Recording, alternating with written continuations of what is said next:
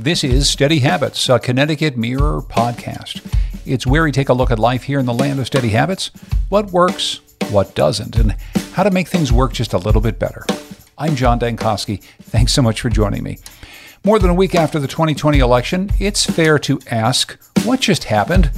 The results point to some deep divisions within both parties and deep divisions in many states, including Connecticut. We saw historic voter turnout, aided by special pandemic rules that made mail in voting a reality for the first time here. But we still saw long lines at polling sites and, in some states, new restrictions on the number of polling places. We've heard calls for unity this past week, both across the political divide and also within political parties, while others are still pointing fingers of blame for unexpected losses. And we've seen shifts to Connecticut's political map, with former Republican strongholds turning blue and pockets of red creating new challenges for Democrats. In this post election special called What Just Happened, which was recorded this last Tuesday on Zoom, I talked about all these issues in front of a live audience with Leah Wright Rigueur, the Harry Truman Professor at Brandeis University and author of The Loneliness of the Black Republican, and Susan Bigelow, award winning columnist for CTNewsJunkie.com. Welcome to Steady Habits. Thanks for joining me. Good to be here. Always a pleasure and great to be here. As we think about this election, something we've all been consumed by now for a number of years, since about, I don't know, January of 2017.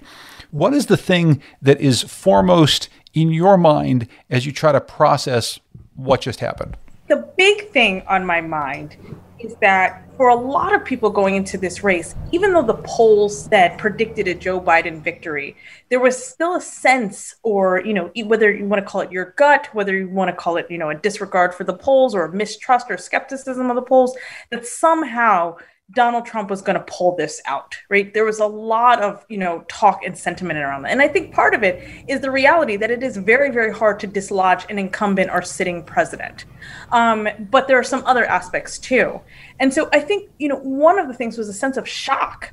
Um, you know, on uh, election eve, as it became increasingly clear that Joe Biden might win this one, and then the next day, and the following day, and the following day, as it became clear that Joe Biden not only had, had won the race, but had won the race by a pretty good margin, such that the current president, who is calling for, you know, recounts and saying that voter fraud happened, that even if all of those things are true or those recounts happen, that it's still not within the margin of what would allow him to, you know, claim victory. So that's a really big one.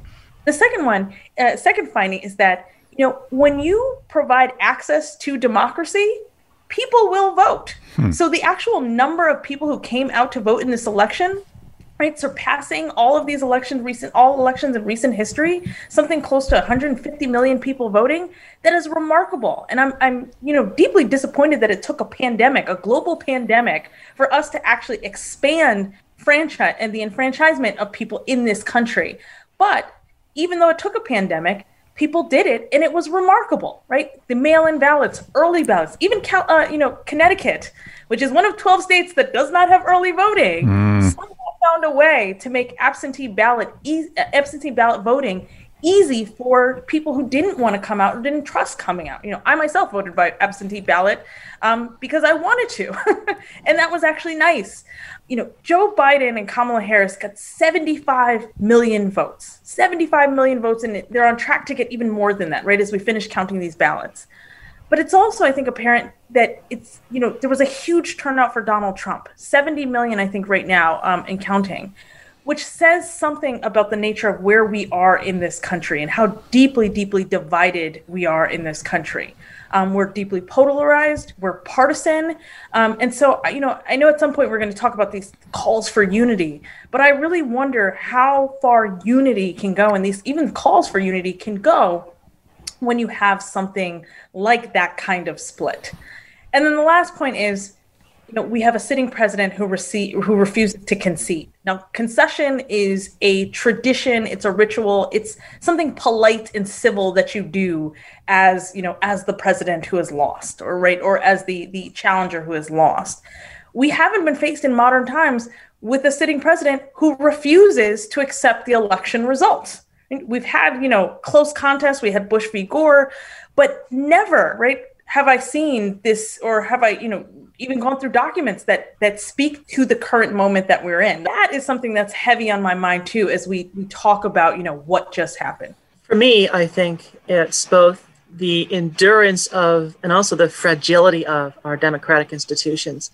It's great to see our democracy being so robust and being so resilient in a lot of ways, um, especially when we're talking about you know, possible attempts at voter intimidation, making some states making it really hard for people to actually count the ballots, messing around with early voting, having only one polling place per a county of 3 million people, things like that.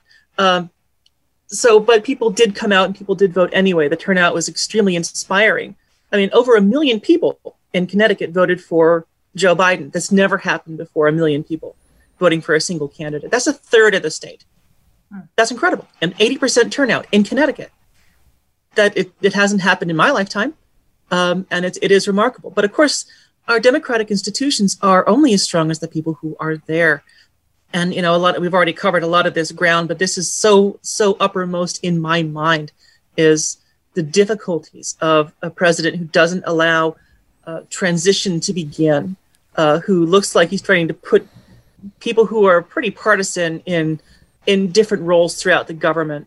Just what's what's the next four years going to look like if we have an entire party who is actively saying that the president is illegitimate, even though he legitimately won the election, and then there's there's no reason to say that this is an illegitimate election. That's there's no no evidence of voter fraud at all. There's no evidence that this was this was a crooked election in any kind of way. This was a very above board.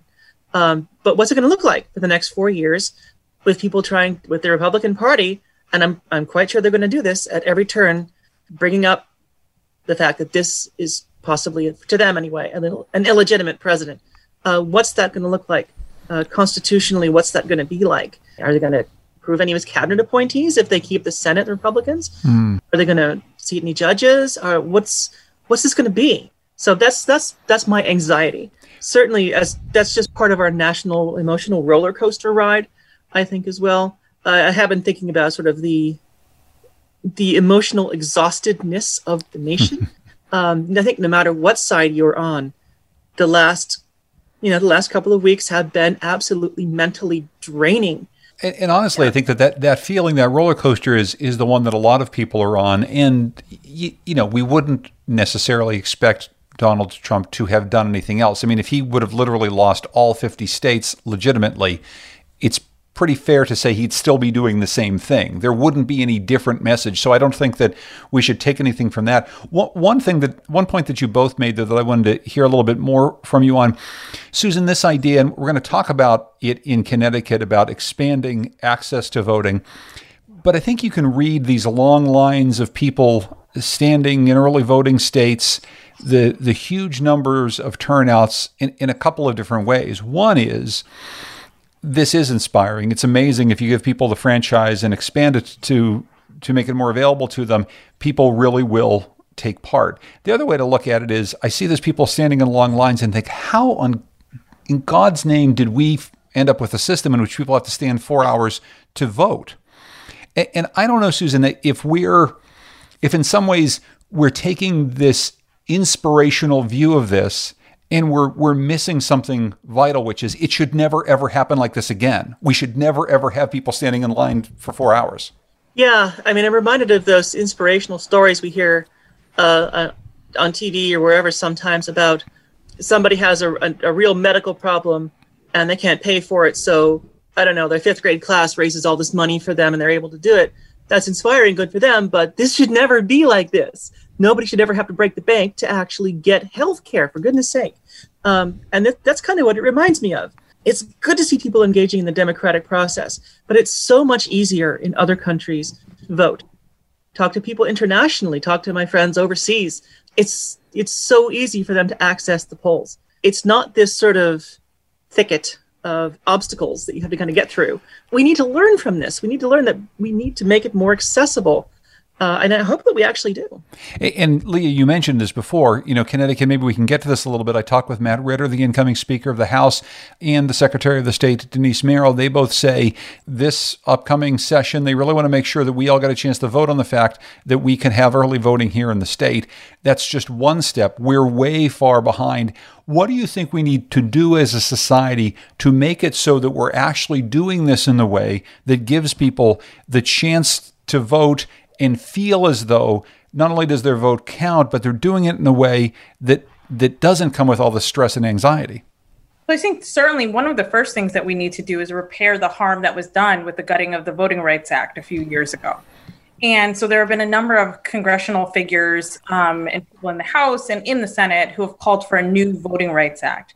But I think one of the things that we can look at, and particularly when we look at the overarching um, uh, legislation that went into the original Voting Rights Act from 1965, one of the things that we learned uh, we learned is that there was an original version of the Civil Rights Act, the Voting Rights Act, that was far more comprehensive and applied to not just trouble states, but all 50 states that was designed to ins- expand the franchise. And so, of course, there was bickering within con- Congress, and so they whittled it down to a weaker version, which actually was pretty strong, but that applied to, you know, again, the problem states. That has been since been gutted. And I think this is an opportunity. This presents an opportunity for us to really revisit a new Voting Rights Act, whether it be through, you know, Congress or through something perhaps at the executive level. On a state by state level, I think one of the things that we have to do is consider, you know, a lot of the talk has been around states that are bad or have really bad practices. We can all think of Georgia, for example, and those you know lines. I have a friend who said, "I'm bringing food, I brought music, and I brought my folding chair." You shouldn't have to do that. And so there are some simple things that we've seen other states doing, like same-day voter registration or automatic registration upon the time that you turn, uh, you know, turn 18. We also know that there are things like in other countries, um, you know, at one point Brazil would provide people with transportation to get to the polls or would allow people to, you know, a pollster to come and say, well, we'll collect your ballot, right? Things that make it easy. But I also think, again, you know, this is my big push in the state of Connecticut, which is considered a progressive, you know, state that is at the forefront of voting and democratic policies, that it is absolutely ridiculous that we don't have, you know, something like early voting and, I know that there's there was a vote last year, that there's some contention, there's a pushback, um, and that part of what we were going to have to do is fight this idea that is rooted in this pushback that the reason we can't have these things is because of so-called fraud. So I think part of what we have to do is find the kind of last holdouts and really, you know, put together a case that suggests that fraud doesn't exist and then push even harder in order to make sure that we have um, easy access to voting, that voting is easy, it's effortless, and it's something that you can just do and that everyone participates in. At this moment in America, can we enter into some time of, of unity, some time of healing? And what I've found, and I'll start with you, Leah, over the course of the last week that's been, I guess, kind of shocking to me, is how much infighting within the Democratic Party at the state, the local, the national level there is over the future of this party. So many people, after an election in which they have a candidate who has unseated a sitting president, are incredibly unhappy and stressed out about the current and future of the Democratic Party. So I guess I'm wondering what you see in all that about this the calls for unity, this clear disunity that we have, a division, a schism between progressives and moderates amongst Democrats? Sure. So I think the first big thing is that in order for us to even really contemplate the idea of unity, the sitting president would need to concede, right? So we're talking about, you know, this kind of bipartisan reaching across the aisle idea of unity and healing. You can't do that while one person is suggesting that the results of the election are illegitimate. So that's that's kind of that. But in terms of, you know, internal politics, you know, part of what what makes this so intriguing, but part of what makes it so difficult is that in anywhere else in the world, the Democratic Party would be five different parties, right? Three different parties. It's only by virtue of the fact that we have this bizarre two-party system wherein a third third party, at least on the, the national level, are largely, you know, incompatible with victory or winning. and we have these this, these two major political parties that control most of the money, the organization, right, the infrastructure that forces these things together. And in fact, you know, when the founders are talking about the two American two-party system more broadly, they're thinking that the, the idea of the two-party system, when it functions correctly, is to force out the fringes. Right. So the ideas that are at the edges or at the margins and force compromise compromise. We are now past the point of compromise and I think one of the things that you're seeing is all of that playing out. What I do think, however, is that it's really important to have this debate and it's really important to have this fight because it will determine the future of the Democratic Party in this in this country. And right now, one of the things that we can point to is that, uh, particularly amongst the younger generation of politicians, organizers, activists, Democrats, that they are trending left. So that's really important as we think about, you know, what are the kinds of things that we can, you know, that that can get pushed forward as part of a Biden Harris agenda. And I think if we're thinking about unity and we're thinking about, you know, what is the best way to kind of bridge the friction and the tension of the un- unraveling, essentially, Democratic coalition, right? New Deal coalitions that have persisted over the last, you know, 70 some odd years, and one of the, the big things to do is to coalesce around ideas that are uniformly popular. So criminal justice reform, right? Mass incarceration and, you know, sentencing and things like that. Uh, energy, jobs, COVID 19 and the coronavirus, right? These are areas where you can get wins and where you can see um, significant unity. But I also think it's going to be necessary for, you know, a Biden Harris administration, particularly one that is, is largely a centrist, you know, center left uh, administration to offer some, some, uh, you know, essentially some policy, some program, something that speaks to the progressive left because it they are by and large the reason why Biden and Harris are in office, you know, today or will be in January. But that's what's so interesting, Susan, is is while that is undeniably true, that is a large reason why Joe Biden and Kamala Harris have won the election. A lot of moderates say that's exactly what cost us all those House seats. If if we weren't talking about the Green New Deal, you know, we would have we would have gotten all sorts of uh, suburban voters from all over the country. And and I don't know that that necessarily washes, but that's certainly where an awful lot of the moderate wing of the party is right now. Right, and again, I don't, I don't think that that's necessarily true either. I think it'd be difficult. You know, the complaint from the left is that the party should have run more candidates who were who are clear about change and clear about wanting uh, these big ideas like the Green New Deal, Medicare for all, that kind of thing, even in places where um, where the electorate is more conservative. And the moderates pushing back say, you know, if we weren't doing that, then we would have appealed to to more people. And it's it's really difficult to figure out which which one is actually true because every election is going to be run on some local issues as well. Uh, every election is going to be different. There's going to be different situations on the ground. And again, you had this big surge of Trump voters. So it really shouldn't be all that much of a surprise that, especially in places where uh, Trump did very well, that you're going to lose some House seats because you have this big surge of voters. Texas, for example, it's not not a huge surprise. Um, I'm not really surprised that there's infighting in the Democratic Party, uh, just because it's the Democratic Party. That doesn't surprise me one bit because that seems like the normal kind of standard procedure for Democrats. That even though there might be some, there might be big victories, the habit of anxiety, I think, is so ingrained in democratic politics at this point that even something that really is and should be considered a pretty big win has caused so much anxiety. Democrats thinking, well, this should have been bigger. Uh, we should have got more House seats. We didn't get the Senate. Um, whose fault is this? Whose fault is this? Whose fault is this? How can we not do this next time? So that anxiety, it's it's so hard for Democrats to step out of that space and try to keep that coalition together instead of just pointing fingers, which is what they're kind of doing now.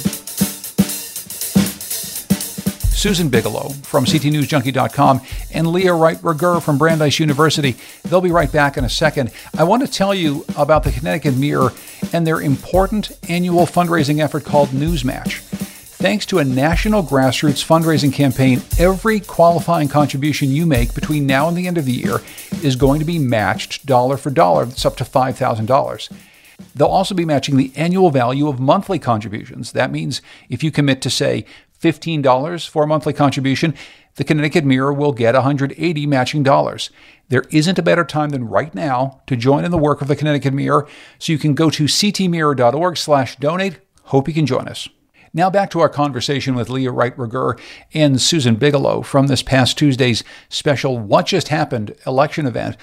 One of the things that's happened this past week that I wanted to ask Leah about is the disturbing trend of criticism of mostly black men for voting for Donald Trump, not in large numbers, but in slightly larger numbers than in 2016.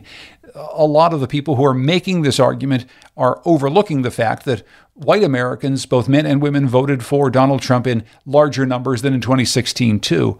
I, I asked Leah about this one thing I'll, I'll, push back gently just to say that I think one of the narratives that emerged after the election, after last week's election, is that you know applause for the role that Black women played in the, the broader electoral sphere, right? And I think that has largely been a narrative that's been driven both by the successes of Stacey Abrams, but also the elevation of Kamala Harris to Vice President of the United States. So I think there's been a lot of attention on that, yes. um, which has largely kind of erased some of the scapegoating that has happened with you know this this very small percentage of largely black men who you know voted for Donald Trump the second time around.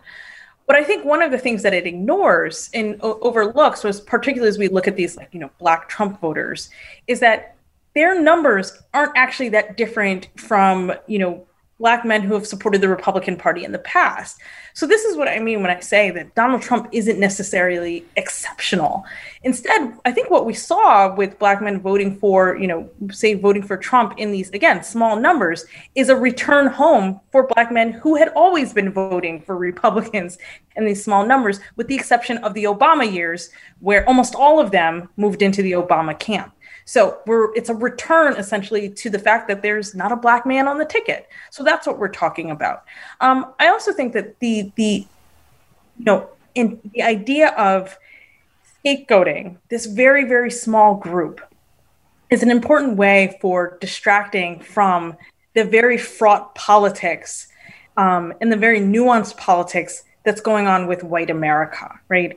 And the divisions between, say, like white women from rural areas, white women without college educations, white women with advanced degrees who vote very differently from these other groups. And I think part of, you know, when we do that, we actually miss something really interesting. And one of the interesting things for me that we miss is that white men with college educations, with college education, actually broke for Joe Biden at higher numbers than they had for Democratic uh, uh, candidates in the past. So that set, tells me that something is changing, something is shifting that is important to pay attention to but because we kind of move the discussion onto you know what this small group did mm-hmm. you know we want to pinpoint that it allows us to avoid having the conversation about all of that other stuff now, one thing I wanted to get to you, with you, Susan, is the, the Trump effect here in Connecticut, and it helped Democrats right. clearly gain seats in the state legislature. It did, and I took a look at the uh, at sort of the voting patterns uh, in Connecticut. And you know, you see two major things, and I've got an article about this out today at ctnewsjunkie.com. Um, two major sort of things happening in Connecticut. One of them is Fairfield County, so it's sort of the historic home of the Republican Party in Connecticut. What used to be sort of moderate, uh, fiscally conservative, socially fairly moderate uh, to liberal party, that is almost completely, uh, completely blue now. It's a deeply democratic space. And that's uh, not just voting for president anymore, but they are now sending Democratic representatives and state senators from places like Greenwich uh, and Ridgefield and you know Roxbury, uh, all these these towns which have been very Republican uh, only ten years ago. Uh, like, how could you imagine that a town like Darien, uh, with a very very wealthy suburb, which has a reputation for being very conservative, would vote for Joe Biden, but they sure did, and they they did by a pretty large margin. So that's that's one thing that's happening. Um, that shift from away from the Republican Party in southwestern Connecticut.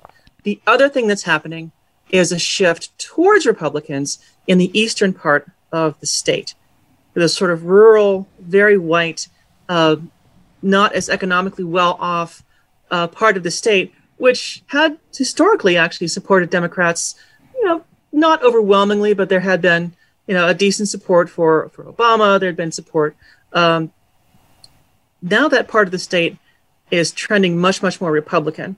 And we actually saw is this wasn't just a Democratic wash. Uh, Republicans actually did pick up a couple of seats in the legislature. They flipped a couple of seats here and there in a year that was historically very bad for Republicans elsewhere in the state. And I think you can say, well, this is this actually mirrors national trends, where um, more highly educated, wealthier white people, for the most part, are shifting towards the Democratic Party, whereas um, poor, more rural white people are shifting away from it. And we're seeing that dynamic kind of play out here in Connecticut. And I expect that dynamic to continue to shape the legislative races over the next next couple of years. But that's that's the big thing that I see here. You, you watch these legislative races very closely, Susan. Was there anything that was a, a big surprise to you in in any of the results? Honestly, no. Um, none of the races that flipped were all that surprising. Um, they were either in locations that had, had been trending one way or another, uh, open seats flipping. Um, that's not unusual. Uh, the district, uh, the outgoing Speaker of the House, Joe Aresimowicz, actually flipped to Republican. Um, that's the only, that's I think the only seat outside of Eastern Connecticut that flipped Republican. But also the the seat of the outgoing minority leader of the House, Themis Klarides, is also flipped Democratic. Um, so that's pretty interesting. What happens when longtime incumbents leave and there's an open seat race? Sometimes you see those you see those flips. But again, not terribly surprising. The Berlin Southington area has become more Republican over time, and Woodbridge and the New Haven area is pretty Democratic. So, not too surprising. A lot of stuff seems to be lining up with uh, geographic and, and demographic trends right now. One of the things, Leah, that's interesting in talking about state politics is that the Democratic Party, which of course, as we know, controls both houses of the legislature, the governor's a Democrat, all the statewide elected officers are Democrats, all the congressional uh, seats are held by Democrats. It's it's a one-party state for the most part, but th- that in part has to do with the fact that the Democrats who run for a state house seat can essentially run as the same Democratic Party that has Joe Biden and Kamala Harris at the top of the ticket. Whereas people who are running on the Republican side kind of have to choose. Am I going to run standing next to Donald Trump, or am I going to run basically as an entirely different sort of animal? Someone who is a Connecticut Republican who doesn't believe in most of the things that Donald Trump has, and that that is a long term problem, I think, Leah, for the Republican Party in the state. Yeah, and I'd be interested in hearing Suzanne's, you know, trending um, information about this as well. But one of the things that strikes me is that you know in Connecticut politics, particularly because there's such a it's such a Democratic stronghold, that the politics end up breaking down within the Democratic Party, where you have these different wings of the party, and that's what comes out to play. Um, but then also, what ends up happening is that somebody, you know, the other day I was asked, you know, what would a Republican need to do in order for there to be, you know, a Republican wave in the in the state of Connecticut? And I said you'd have to run as essentially an independent Republican, a different kind of Republican. A Trump Republican is not is not going to pay, play well. So I think you know one of the things that that Republicans have to really think about, particularly, you know, in 2016, many Republicans in Connecticut said, you know, nope, we're not that kind of Republican. We're not Trump Republicans. A lot of them made a very different decision and it cost them in, you know, in 2020. And so I, I would think that the the approach for any Republican that wants to win, particularly in these Democratic strongholds, is to set, identify yourself as an independent, different kind of Republican. Mm. Susan? But unfortunately, for for independent kinds of Republicans, it's really hard for them to win primaries. Yeah, uh, because the party's activist base does not want that kind of Republican winning, and I think uh, you can look at the uh, at the state Republican Party itself uh, led by J.R. Romano, who's the outgoing uh, chairman. And the sort of email blasts he'll send to supporters are very Trumpy in a lot of ways uh, as a fundraising tool. And clearly that, that works for them to make money. It doesn't work to get Republicans elected. But right. is that is that the point even? I mean, is the point to get Republicans elected or is the point to to run party candidates who uh, the base approves of? At this point, it's hard to tell. It's certainly they haven't had a lot of success in running candidates. Just imagining how differently things would have gone if a moderate Republican had run for, for governor in the last election, or even the two elections before that, like a Jodi Rell kind of figure who won overwhelmingly in 2006, even during a highly Democratic year. Um, if a moderate Republican who was likable and acceptable to suburbanites actually did did run, the things would be a lot different, and they might actually have a Republican governor. But that's not what the party activists want. So again, they I think I think that Republicans know kind of that they need to be more moderate and they need to step away from Trump, but it's really hard to do because the activist base won't let them. A last thing for, for you, Lee, and this is something that, you know, I've been thinking a lot about. We started by talking about the possibility of moving toward more early voting in states like Connecticut, hopefully over time. Uh, these are maybe all positive steps, but I, I, had kind of a, I guess, a negative experience at the polls myself. I, I decided, my wife and I decided we were going to go vote in person because we felt like it. We felt like, you know, we wanted to see what it was like and want to stand in the rain and the cold. And we stood in a pretty long line, I'll tell you. We, we'd never had to wait in line in Winsted, Connecticut, and we stood for about 40 minutes. And I was standing next to a young man who was telling me he just moved from another town and he wasn't even sure that he was registered to vote in this town, but he really wanted to vote. And um, we talked for a while. And, and he said to me, You know, I really wanted to come vote in person because I kept seeing on Facebook that I wasn't sure that my vote, if I put it in the mail, was actually going to count. I, I wasn't sure that mail in ballots were actually legal um, because of some things I saw on Facebook. And it just, it kind of sent a shiver down my spine because obviously we've seen this in huge numbers. Millions of votes have been influenced by Russian interference or interference by domestic agents, let's just say. But I fear that that's one of the things that we need to grapple with post this election more than anything else is that we just aren't we aren't telling each other the truth about what's happening in the world and that's really affecting an awful lot of people's ability to go cast their vote fairly. So, you know, one of the things that I said after the 2016 election is that we've entered post fact America. and I think that's still true. And I think, you know, one of the things that came out through when many of these congressional hearings on, say, whether it be Russian interference or, you know, electoral competence and things like that over the past four years has been that we are woefully underprepared as a democratic nation, right, a nation in which you know the vote is enshrined in the Constitution, we are woefully underprepared to defend that right to vote, and that in fact it's the people who are most marginalized, who are most kind of ostracized, who are pushed out of the political process and have been denied the political process, who have been most valiant about defending that right to vote and advancing democracy. So I think one of the things that we have to do is really grapple with how as a nation we just aren't civically educated right? We don't know a lot. And i'm, I'm thinking about massachusetts which abandoned right uh, political education as part of you know graduation and just reinstituted it because teachers were like actually no this is a real crisis. Um, and we need some kind of public civic education so, uh, about you know how the political process works what your rights are, what you were entitled to. And then I think we also need some way of measuring social media. We imagine social media as this democratizing tool. Um, social media mavens uh, uh, imagine it as something that is ostensibly neutral. But in fact, it's something that has the power to restrict and constrict democracy. Right? It can be used for a variety of purposes.